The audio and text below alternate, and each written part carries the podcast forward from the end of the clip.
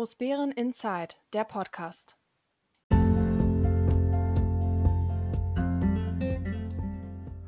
¿Qué haces, Großbären? ¿Qué haces after einer zu Großbären Inside, tu podcast? Tu capos dia foretico canali edition chetica meton dimo tu Großbären kaitis Sinukis Heinersdorf Kleinbären kai Diedersdorf. Ohne Meister Mai Dirk Steinhausen kai Simire sis äh, 28. 26. August 2022. Eschomixiana eh, synarpastica temata gias esas. Simere apodi ophamonistitis kerekias. Hallo Großbären, hallo hier ist Großbären Insight, der Podcast, der etwas andere Nachrichtenkanal über die Gemeinde Großbären und die Ortsteile Heinersdorf, Kleinbären und Diedersdorf. Mein Name ist Dirk Steinhausen und wir haben heute den 26. August 2022 und wir haben wieder spannende Themen für euch. Heute ganz besonders von der schönen Insel Korfu. Das, was ihr da gerade gehört habt, war der gleiche Text, eben nur in Griechisch. Äh, Google-Übersetzer hat es geschafft, dass ich das versuche, auch äh, so hinzusprechen. Jeder Grieche, der das jetzt gehört hat, gesagt hat, mein Gott, ist das schlecht. Ja, das kann durchaus sein. Das will ich gar nicht bestreiten. Ähm, aber das äh, ist so, bevor es hier noch Urheberrechtsverletzungen gibt, weil ich irgendjemand anders das sprechen lasse, der Grieche ist. Die Zeit habe ich nicht. Ich hätte mir jetzt sicherlich ähm, einen, jemand von der Rezeption schnappen können. Warum? Ganz einfach. Ähm, einige wissen ja, dass ich irgendwann gesagt habe, ähm, das Jahr 2022 ist für mich das Jahr der Reise. Das liegt aus dem einfachen Grund, dass ich total die Pandemie etwas unterschätzt habe und immer gesagt habe, nein, ihr braucht das Geld mir nicht zurückzugeben, ihr gebt mir Gutscheine. Und zu Beginn des Jahres sind diese ganzen Hotel- und Flug- und Reisegutscheine, äh, werden die einfach fällig und das muss sich dieses Jahr ein bisschen einfach auch, ja, diese Gutscheine loswerden. Und es zeigt ja auch, dass was in der Technik möglich ist, dass ich eben diese Sendung auch in meinem Hotelzimmer in Korfu auf der schönen griechischen Insel eben ja, aufnehmen kann. Wir hatten politisch eine ja, langsam aber wie, langsam aber sicher beginnende Woche. Es gab einen Wirtschafts- und Finanzausschuss und es gab eine Gemeindevertretung. Beides ein bisschen immer noch von der Urlaubszeit gekennzeichnet. Ähm, ich war jetzt selber bei der Gemeindevertretersitzung gar nicht anwesend. Beim Ausschuss waren zum Beispiel auch keine Zuschauer da, was für mich eher so ein Zeichen ist, dass wir irgendwie noch nicht wirklich aus der Sommerpause raus gestartet sind. Ich bedanke mich in jedem Fall fürs Feedback und auch für die Idee und die Vorschläge, die ich bekommen habe. Und zwei davon habe ich gleich ähm, zu kleinen Beiträgen gemacht. Das eine ist, dass ich von einigen Menschen angesprochen wurde, dass ähm, die Postzustellung zurzeit etwas hinkt in unserer Gemeinde. Das fällt einem vielleicht gar nicht auf, weil Pakete werden beliefert, Post eben äh, die Briefe eben nicht mehr so in dem Rhythmus, dass man früher sagte, innerhalb von zwei, drei Tagen hast du deinen Brief. Jetzt sind es eher mal fünf. Könnt ihr ja mal darauf achten, ob das bei euch auch so ist. Ein anderer Bericht geht über die E-Mobilität, die wir bei uns in der Gemeinde haben. Da muss einfach auch ja, der Staat, der wir alle sind, aber die verschiedenen Ebenen, auch die Infrastruktur schaffen, dass E-Mobilität sich auch durchsetzen kann. Ansonsten nochmal eine kleine Bitte, das, da habe ich auch einen kleinen Bericht noch zugemacht. Wir haben seit äh, Montag neue Verkehrsteilnehmer, nämlich ganz viele eingeschulte junge Menschen, die jetzt am Verkehr teilnehmen, also liebe Fußgänger, Radfahrer, Motorradfahrer, Autofahrer, Lkw-Fahrer in unserer Gemeinde. Es ist jetzt zu Beginn notwendig, etwas stärker darauf aufzupassen. Haltet euch an die Geschwindigkeitsbeschränkung vor den Schulen und Kitas und dem Hort äh, oder dem möglichen Ersatzhorts. Ähm, haltet euch da dran, seid bremsbereit, weil äh, es sind ja nicht nur viele neue dabei, sondern es sind auch welche dabei, ähm, wie die Zweit- oder Drittklässler, die jetzt nach sechs Wochen Ferien vielleicht die ähm, erlernten Prozesse nicht mehr so hundertprozentig drin haben, gerade jetzt am Anfang. Die kommen relativ schnell rein. Bei den Erstklässlern dauert es dann einen Augenblick. Deswegen meine Bitte eben, haltet euch wirklich an die Verkehrsbedingungen, passt ein bisschen auf. Das Letzte, was man braucht, ist, dass äh, es diesbezüglich Unfälle gibt. Ansonsten bedanke ich mich wieder fürs Feedback. Äh, jede Idee, jeder Vorschlag ist wichtig und sollte auch gehört werden. Und ihr seid weiter aufgefordert, mir weiter fleißig Vorschläge und Wünsche zu geben. Interessant ist gerade, wenn man im Ausland ist, dass man hier und da auch Dinge feststellt, die wir, wo wir früher mal in Deutschland Vorreiter waren, was wir inzwischen nicht mehr sind. Aber nichtsdestotrotz euch jetzt erstmal ganz viel Spaß. Und wie sagt unsere Sprecherin immer so schön, Viel Spaß beim Zuhören. Aufpassen im Straßenverkehr. Es sind viele Neuanfänger dabei. Wem es vielleicht noch nicht aufgefallen ist, wir haben ähm, wieder Schulbeginn gehabt und demzufolge sind wieder viele Erstklässler, aber auch Zweitklässler im Straßenverkehr unterwegs. Sicherlich muss man immer eins sagen, dass äh, Kinder natürlich hier und da den Kopf auch ganz woanders haben und vielleicht nicht im Straßenverkehr. Aus diesem Grund müssen alle von uns, die wir am Straßenverkehr teilnehmen, mehr aufpassen, insbesondere um Schulgelände rum. Haltet euch bitte an die Tempo 30, wenn möglich vielleicht sogar noch ja, etwas geringer. Bleibt bremsbereit, dass wenn wirklich mal jemand über die Straße läuft, dass man dann auch rechtzeitig bremst.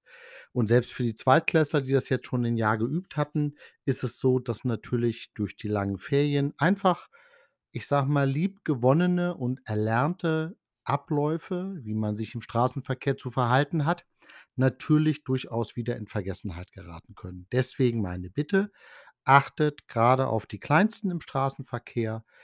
Ähm, einfach ein bisschen drauf achten. Man kann immer gar nicht so rechnen, wie blöd es läuft. Und deswegen Achtung, Achtung, Achtung.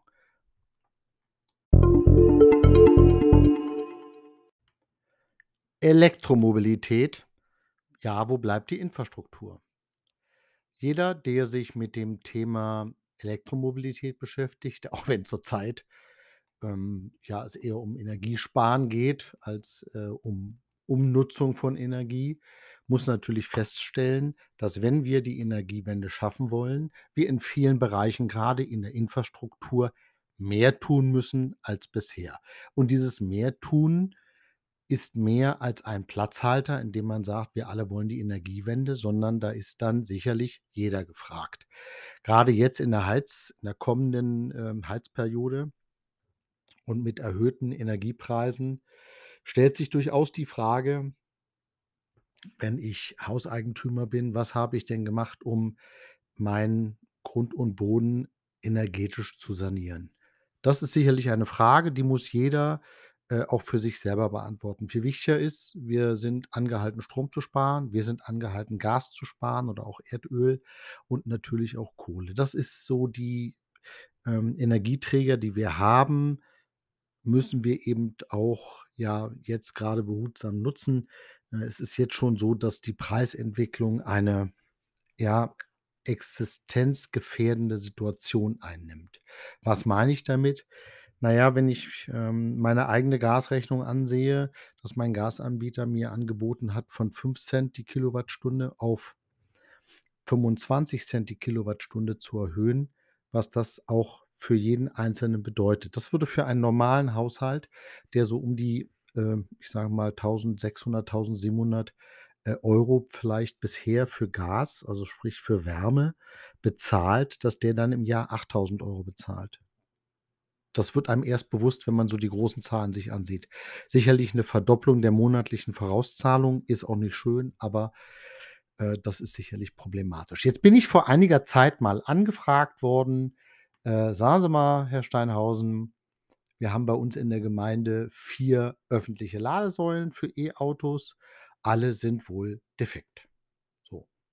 Bin ich der Sache erstmal nachgegangen, weil ich habe kein E-Auto und demzufolge äh, muss man sich dann erstmal auch darüber informieren. Ich habe dann in der Verwaltung nachgefragt.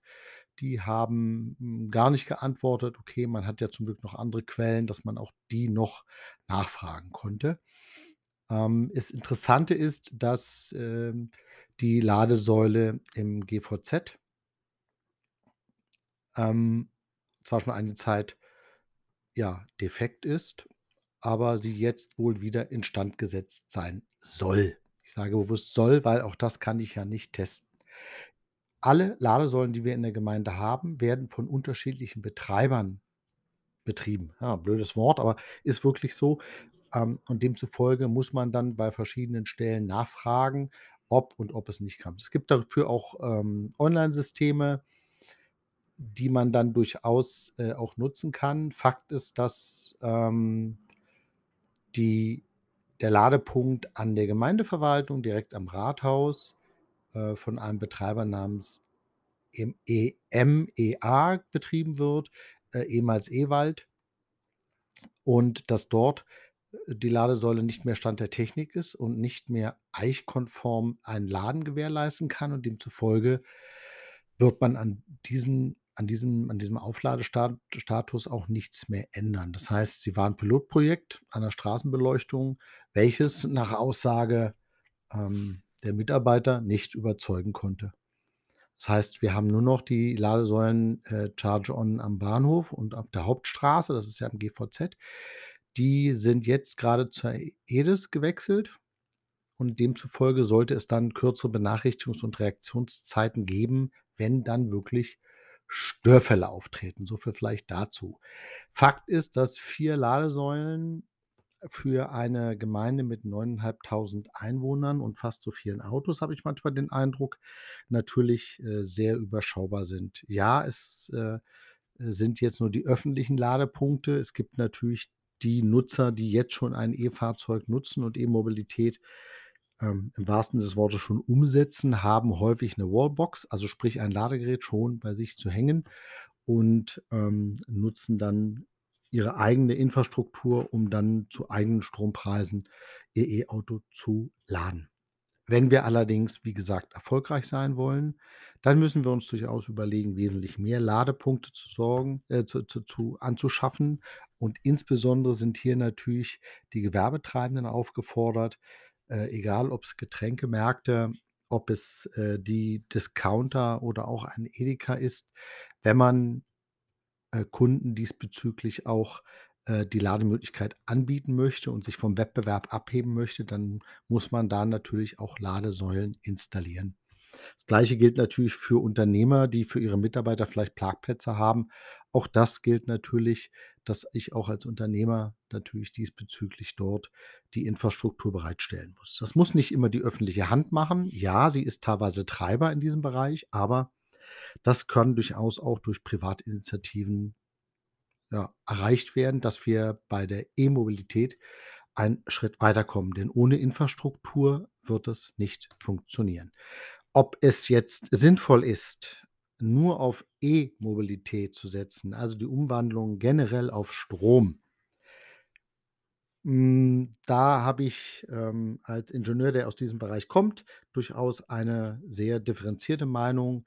Ähm, es gibt durchaus, äh, verschiedene Techniken, die man nutzen kann. Ich würde nicht nur auf einen Technikstrang setzen, sondern eher auf verschiedene Möglichkeiten. Dazu zählt Wasserstoff. Dazu zählt auch die Brennstoffzelle. Dazu zählt auch, auch wenn man es nicht hören mag, ähm, hochmoderne Dieselmotoren, weil, äh, das sich natürlich schon, ja, anders darstellt, wenn man über die komplette Wertschöpfungskette sich einfach mal ansieht, wie wird denn bitte, ähm ja, die Rohstoffe, die ich brauche, um ein Fahrzeug herzustellen, wie wird das hergestellt? Also, wie wird dort der CO2-Auszug über die gesamte Wertschöpfungskette sich verteilen? Dann merkt man, dass 'n E-Auto nämlich gar nicht mehr so CO2-neutral ist, wie man's immer gerne darstellt. Aber das steht auf einem ganz anderen Papier. Was man natürlich nicht vergessen darf, das eine ist die E-Mobilität für uns als Privatnutzer in PKWs, in Rollern, wie auch immer. Äh, das andere ist natürlich, wie gehen wir eigentlich damit um, dass wir natürlich gerade für den Lkw-Verkehr und Großbären ist ein Güterverkehrszentrum und demzufolge hat es dort ein hohes Aufkommen an, ja, äh, Verteil-Lkws, wenn man so möchte.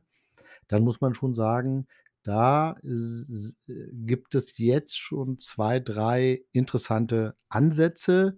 dass man induktives Laden macht, äh, während der Fahrt, dass man äh, es gibt Pilotprojekte mit Oberleitungsstraßen, wo die LKWs sich reinhängen können. Ähm, Batterien ist für die Lastzustände, die die haben und die Masse an was sie bewegen weil betriebswirtschaftlich muss der LKW 24 Stunden rollen äh, nur bedingt möglich. Aber auch da wird der technische Fortschritt weitergehen, da bin ich guter Dinge, weil, äh, die beste Lösung eigentlich von unseren Umweltproblemen ist ja nicht durch Verbote und staatliche Vorgaben, sondern da setze ich ganz auf die Innovationskraft äh, von Tüftern und Technikern, die da tolle Ideen haben. Und dann wird sich eine oder die andere Idee sicherlich auch in der Masse umsetzen. Für uns als Gemeinde heißt das natürlich auch, dass wir das aktiv begleiten müssen. Was heißt aktiv? Na, wir müssen immer schauen, was müssen wir rein theoretisch in der Infrastruktur leisten, damit es auch angenommen wird. Wenn jetzt immer mehr E-Autos zugelassen werden dann muss auch eine Gemeinde Großbeeren ausreichende Ladepunkte schaffen. Und da, ähm ist ja jetzt gerade schon so ein bisschen E-Mobilität beziehungsweise Energiewende Stammtisch äh, schon so angeregt worden. Da werden wir mal horchen, was für Ideen da sind und wie wir die umsetzen können. Und wie so vieles man darf eben nicht vergessen, für die Infrastruktur ist der Staat zuständig, auch wenn die Infrastruktur nicht nur Straße und Bahn und Schiffswege sind, sondern, äh, äh, es es geht ja jetzt um mehr. Es geht um Breitband, es geht um Datensätze von Informationen und natürlich auch von Energie. Das hat sich schon ein bisschen verändert, aber auch diese Infrastruktur muss eine Kommune mit staatlichen Aufgaben dann auch leisten können.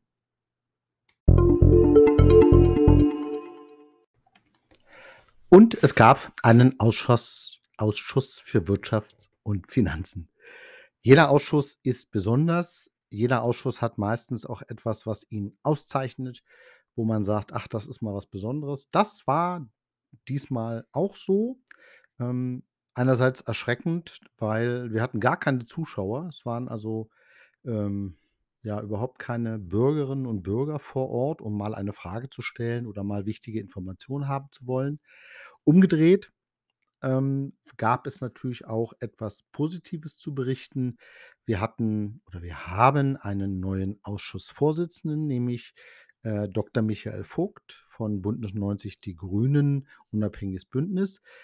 Aus dieser Fraktion warum war das notwendig? Na ja, immer wenn eine Fraktion ähm, eine Veränderung der Sitze erkennt und dies dann auch anzeigt, dann kann es passieren, dass sich eben neben der reinen Sitzverteilung eben sogar die Ausschussvorsitzenden verändert. Die Ausschussvorsitzenden werden nach einem mathematischen Verfahren bestimmt. Sie werden nicht gewählt, sondern das ist dann so, größte Fraktion erhält das erste Zugriffsrecht und darf sagen, welchen Ausschuss sie haben wollen.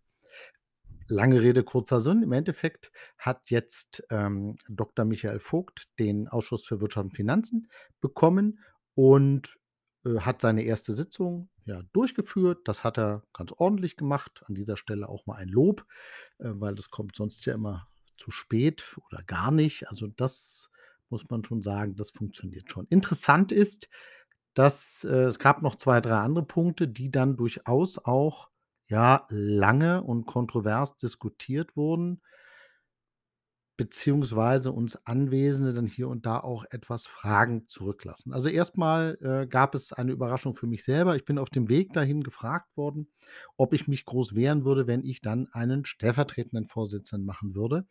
Was hat er für eine Aufgabe? Na, eigentlich hat er gar keine Aufgabe. Der wird nur dann aktiv, wenn der Vorsitzende aus welchen Gründen auch immer nicht kann. Dann geht er in die Führungsebene und leitet dann diesen Ausschuss. Also hat man mich gefragt und ich habe mich dann nicht lange bitten lassen. Ähm, ja, solange ich hoffe, dass dem Vorsitzenden Michael Vogt ewige Gesundheit und auch immer Lust und Kraft ähm, für die nächsten Jahre beschert ist, so dass ich das Mandat selten ausführen darf. So viel vielleicht dazu. Und dann haben wir schon über verschiedene Dinge sofort diskutiert. Interessant war, dass der Punkt Protokollkontrolle oder Protokolle, Niederschriften zur Bestätigung, was ja ein ja, standardisierter Tagesordnungspunkt ist, inzwischen nicht mehr auf den Tagesordnungen steht bei vielen Ausschüssen, weil der Sitzungsdienst, ähm, seit im Endeffekt ja fast 2 Monaten dann seine Arbeit eingestellt hat. Es fehlen 10 bis 15 Protokolle, es ließe sich nicht ganz sagen. Äh, wir haben von einigen Ausschüssen die letzten Protokolle im Mai. Warum ist das interessant? Na ja, erstens ist es interessant, wenn die Niederschrift bestätigt ist, kann sie erst veröffentlicht werden. Erst dann kann die Bürgerinnen und Bürger eben auch das nachlesen, was wir da, ja, gemacht haben. Also, zumindest wir führen ja Ergebnisprotokoll, also zumindest was dann das Ergebnis eines Ausschusses war. Ähm, das ist für uns als, ähm, dann die Gemeindevertreter noch 'n bisschen doof, weil, hm, wenn man natürlich Beschlüsse fasst dann möchte man schon die auch im nächsten Ausschuss wiedersehen, damit man dann auch weiß: „Okay, dieser Beschluss ist gefasst worden.“ Inzwischen, ähm, war das dann etwas schwierig, wenn das letzte Protokoll aus'm Mai ist, dass man natürlich dann eigentlich so die Kontrolle von offenen Punkten aus vorangegangenen Sitzungen nicht wirklich äh, bearbeiten kann. Also, weil ich gar nicht mehr zu 100 % weiß ich habe kein eidetisches Gedächtnis, also kein fotografisches Gedächtnis, sodass ich mir alles merken kann. Ich habe 'n gutes Gedächtnis, ohne Frage, aber es gibt eben Dinge, die kann man sich dann, äh, so, ja, ohne Weiteres eben, äh, nicht mehr merken und da ist ganz gut, wenn man dann die Niederschriften natürlich hat. Aber, ähm, es gab aus Grund dieser nicht vorhandenen Niederschriften ein paar Sachen, die dann erst zu einem späteren Zeitpunkt geklärt werden müssen. Eins davon ist, äh, zum Beispiel, dass es eine Frage gab, ähm wie wie viel haben wir denn bei den Grundsteuern noch offen? Also, Grundsteuer ist ja 'n Thema, hatte ich auch in dem letzten Podcast. Da geht's aber nur um die Erfassung. Hier geht's um die effektive Zahlung und dass wir durch Zufall festgestellt haben, dass es Menschen gibt, die seit 2, 3 Jahren keine Grundsteuer mehr bezahlt haben.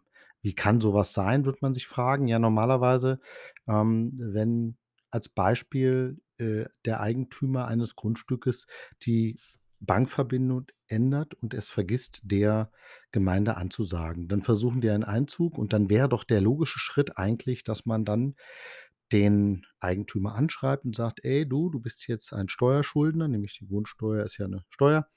„Äh, das leistest du bitte auf das Konto und, äh, hier hast du neuen Einzugsermächtigung. Wir möchten die bitte wieder haben.“ Alles so getan gesagt, getan, aber wir haben eher festgestellt, dass wir relativ viele sogenannte offene Posten haben.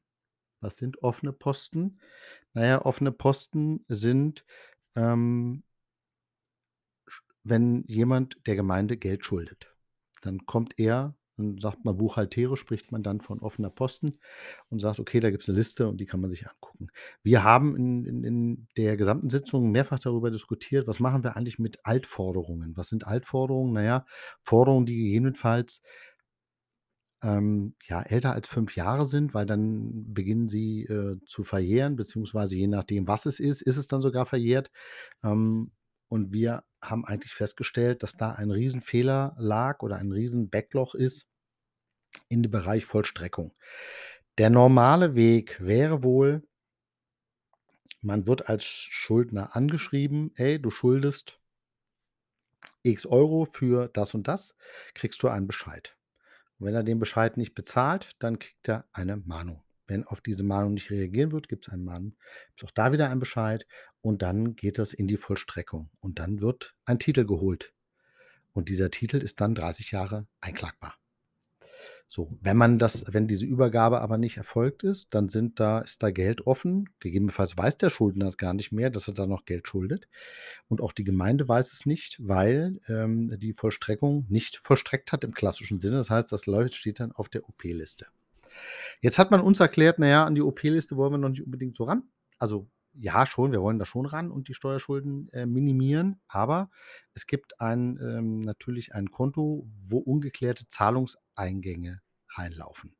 Jeder, der mit Buchhaltung schon mal zu tun hat, weiß, wie schnell es vielleicht geht, dass mal 'n Zahlendreher drin ist in der Mandantennummer, in der Kundennummer, ähm, vielleicht sogar mal 'n Zahlendreher beim Geldfluss und dass auf einmal dann Geld aufm Konto landet, wo ich das nicht klar zuordnen kann. Das ist aber eine Sache, die in normalen Unternehmen, ähm, täglich bearbeitet wird. Das Konto wird täglich bearbeitet. Das heißt, man guckt sich an, Übertrieben wäre das, man guckt aufs, äh ja, aufs, ähm, Girokonto, ne, und guckt: „Aha, wer hat überwiesen, mit welchem Datensatz und, äh, was kann das sein?“ So, und dann gibt's 2 Möglichkeiten. Sie haben 'n Geldbetrag, gucken nach und fest stellen fest: „Okay, da ist ein Zahlendreher drin“, dann buchen Sie's händisch nach.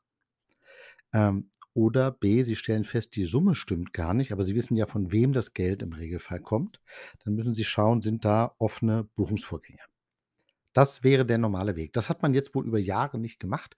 Demzufolge, äh, klappt natürlich das Mahnwesen nicht so und dem auch die Vollstreckung nicht. Das heißt, wir haben als Gemeinde, ja, keiner weiß wie viel, aber da liegt dann schon 'n bisschen Geld, was gegebenenfalls bei einer guten Prozessorientierung innerhalb der Verwaltung durchaus einzubringen wäre, aber jetzt eben nicht eingebracht wurde.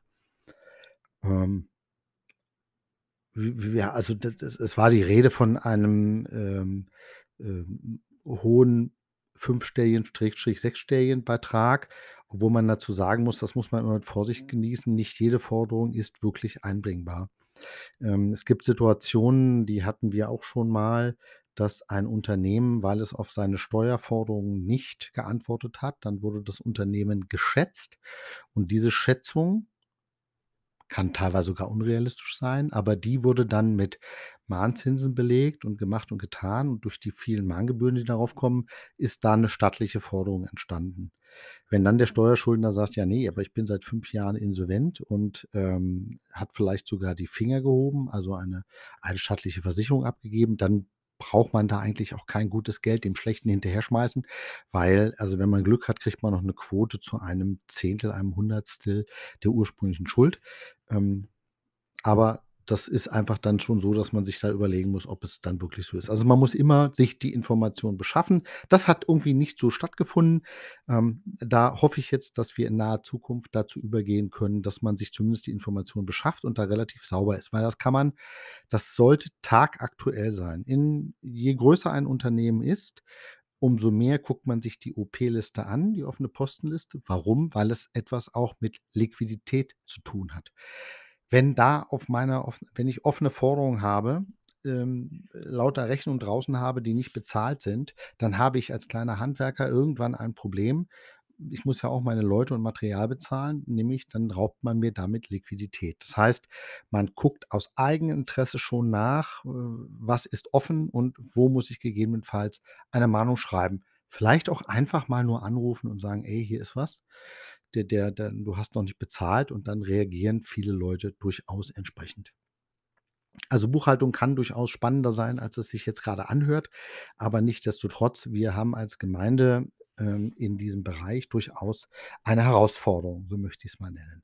Dann ist uns mitgeteilt worden, dass die Eröffnungsbilanz voraussichtlich im September dann beim Rechnungsprüfungsamt des Landkreises ist, wo dann sofort darauf hingewiesen wurde, dass das zurzeit führerlos ist. Das RPA hat, ähm, zurzeit das Rechnungsprüfungsamt ist beim Landkreis, ist eine eigene Behörde, dem Kreistag/der Landrätin unterstellt und prüft eben die Bilanzen der Gemeinden. So, jetzt hatten wir ja, ähm, das Problem mit der Eröffnungsbilanz, dass wir, ähm, äh, immer lange gebraucht haben und der Rechtsanwalt, der der Wirtschaftsprüfer, der es jetzt gemacht hat, hat das jetzt dem, äh, Rechnungsprüfungsamt übergeben. Die können diese Prüfung akzeptieren. Sie können aber genauso gut selber noch mal in die Prüfung einsteigen. Wir gehen jetzt inzwischen alle davon aus, dass sie's so akzeptieren. Dann wird ein Testat erteilt, was uns dann sagt, ob wir so weiterarbeiten können. Denn nur wenn die Eröffnungsbilanz da ist, können wir die Jahresabschlüsse machen. Und da sind noch, ja, charmante 10 bis 11 Jahresabschlüsse offen. Ui, genau. Lange, lange, lange Zeit. Das Problem ist, dass es immer Vergangenheitsbewältigung ist und, ähm, wir haben auch in dem Zusammenhang eben noch mal über die OP-Liste, von der ich grade sprach gesprochen, weil natürlich, wenn hohe Forderungen aus den Vorjahren sind, dann sind die in dem Jahr auszubuchen, ähm, in dem sie angefallen wären. Und das heißt natürlich auch, wenn wir das nicht im Blick haben, kann durchaus passieren, dass der Jahresabschluss dann vielleicht nicht so gut aussieht. Aber warten wir mal ab. Wir hoffen jetzt irgendwann die Eröffnungsbilanz. Wir hoffen uns irgendwann daraus dann eigentlich endlich ja endlich mal Dinge, die, ähm dass wir in dem Bereich auch finanziell von der Haushaltsklarheit und Haushaltswahrheit weiterkommen. Gut, ein weiteres Thema war das Bürgerbünd äh, Bürgerbudget. Ähm, da wollten wir durchaus was machen und wir haben schon mal vorab, äh, besprochen, äh, die Beschlussfassung mit finanziellen Aufwendungen für die Gemeindevertretersitzung. Und da sind es eigentlich nur zwei mit äh, oder mit einer Einstellung, über die man ja eh nicht öffentlich reden darf, sind es dann drei. dass, äh, die beiden also die Einstellung ist klar, ist eine Beschlussfassung. Die anderen zwei Beschlussfassungen sind einerseits die Beschaffung von 14 Solarleuchten in der Gemeinde. Damit wird die Lücke am Bahnhof geschlossen, oben und unten. Also, wenn man so von oben rauf gucken würde, würde man sehen, da stehen ja schon ein paar und jetzt geht es oben am Bahnhof und unten, ähm, an dem äh, zur alten Bahnhofstraße runter. Da soll noch mal die Lücke geschlossen werden. Dann sollen auch weitere 3 kommen an ähm, den ja, Zufahrtsweg vom GVZ zum äh, nach Birkenhain, diesem Wanderweg, wo auch diese äh, Bäume des Jahres stehen. In dem Bereich sollen auch noch drei Leuchten errichtet werden. Alles Solarleuchten und wie gesagt, eingeplant sind irgendwie 75.000 Euro. Schauen wir mal, ob, ähm, weil das zurzeit ja wo eher ein Beschaffungsproblem ist, äh, sehen, wann die dann da stehen. Und dann gab es, ähm, die einen Antrag, dass der Bürgermeister die Partnergemeinde in Levin-Klutzki genehmigen darf. Und, äh, dem hat man auch mit großer Einigkeit zugestimmt. Der Bürgermeister kann dann nach vier Jahren seinen Antrittsbesuch in unserer Partnergemeinde in Polen machen. Hm, 4 Jahre. Schon eine lange Zeit. Aber gut, so viel vielleicht erstmal zu dem Ausschuss.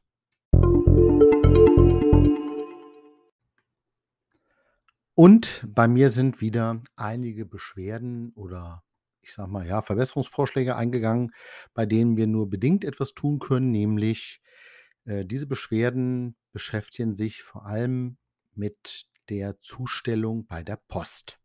So.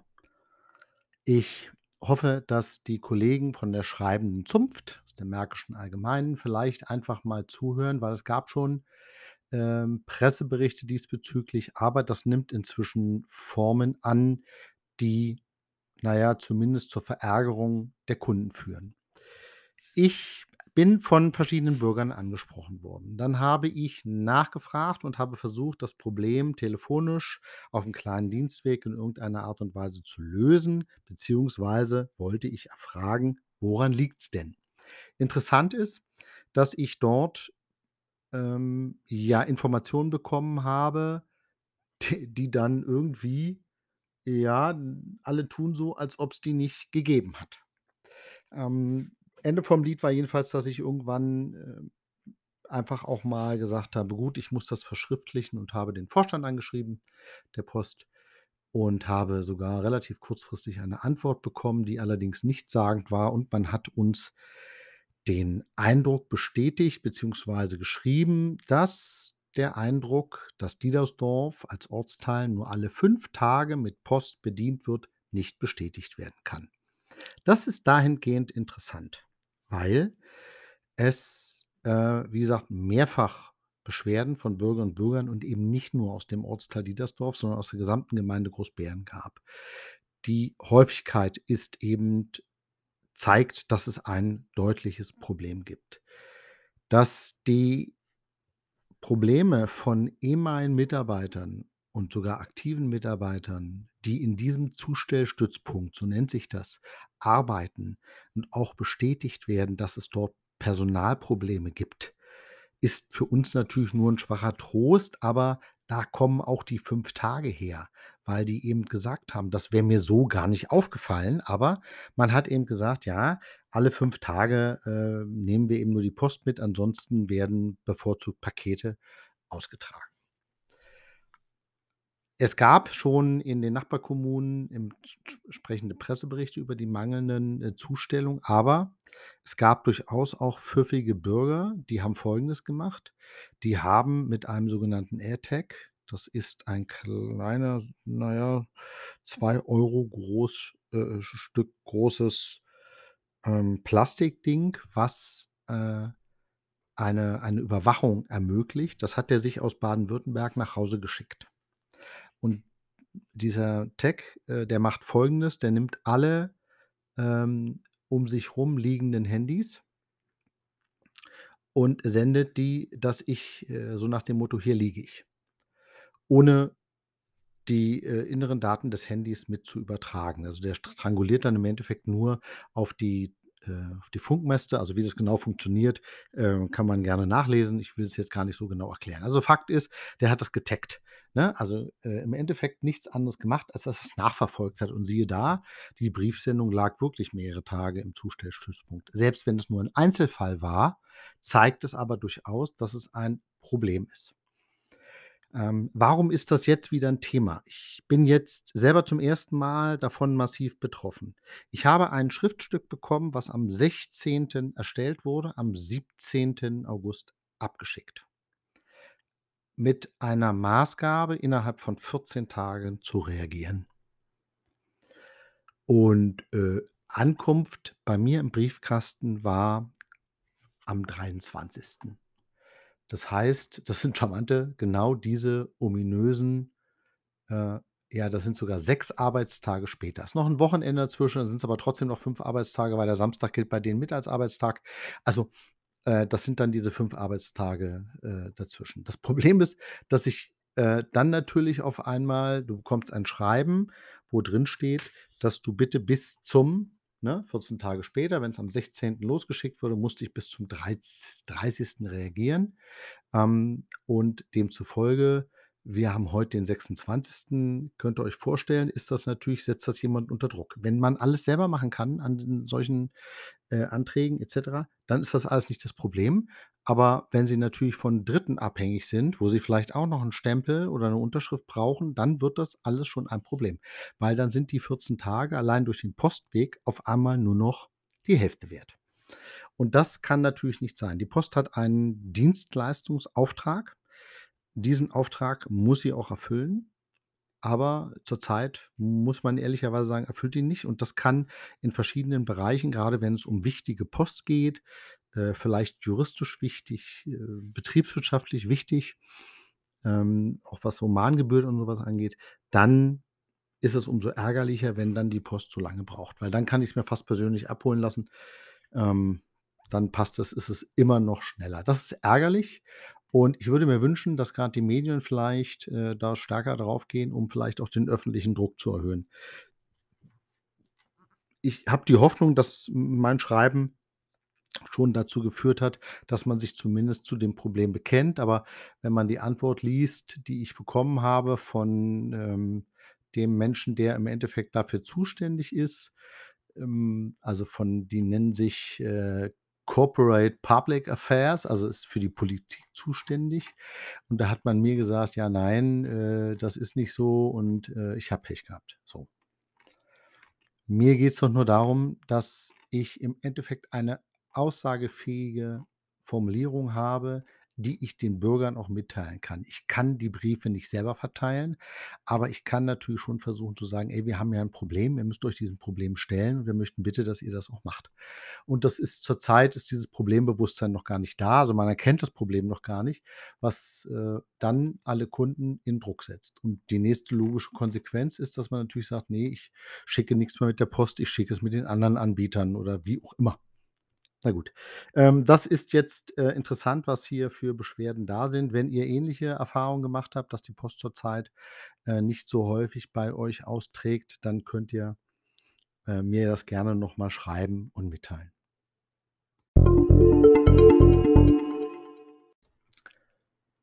Und wir hatten am Donnerstag eine Gemeindevertretersitzung.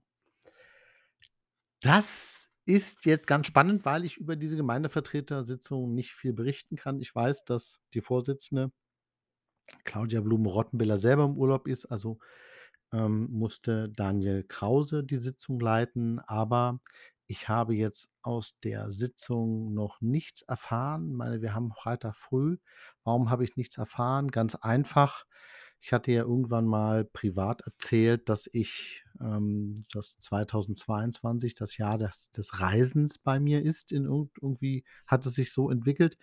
Ähm, ich sitze gerade auf der griechischen Insel Korfu und lasse mir die Sonne auf den Bauch scheinen. Nein, ich bin nicht die, im Urlaub, ja, das stimmt nicht ganz. Ich bin fast im Urlaub, aber es ist eine kleine Kurzreise, vier Tage auf einer griechischen Insel. Ähm, hat sich durch einen Zufall so ergeben. Ähm, dann muss jetzt eben auch ein bisschen der Podcast, ich will nicht sagen, darunter leiden. Wenn dort etwas Wichtiges ja beschlossen wurde, dann werde ich spätestens in der nächsten Woche darüber berichten. Jetzt war es einfach so, dass wir natürlich auch alle noch urlaubsbedingt, ähm, ja, ich will nicht sagen, noch auf der Bremse stehen, das stimmt ja nicht, aber zumindest lässt man es noch leicht angehen. Es, es fehlen immer noch einige und das ist dann manchmal eben so. Also, ne, Hellas Hellau, ja, ich äh, bin dann wieder da und aus der Gemeindevertretersitzung, wenn es da was zu berichten gibt, äh, werde ich euch darüber dann berichten.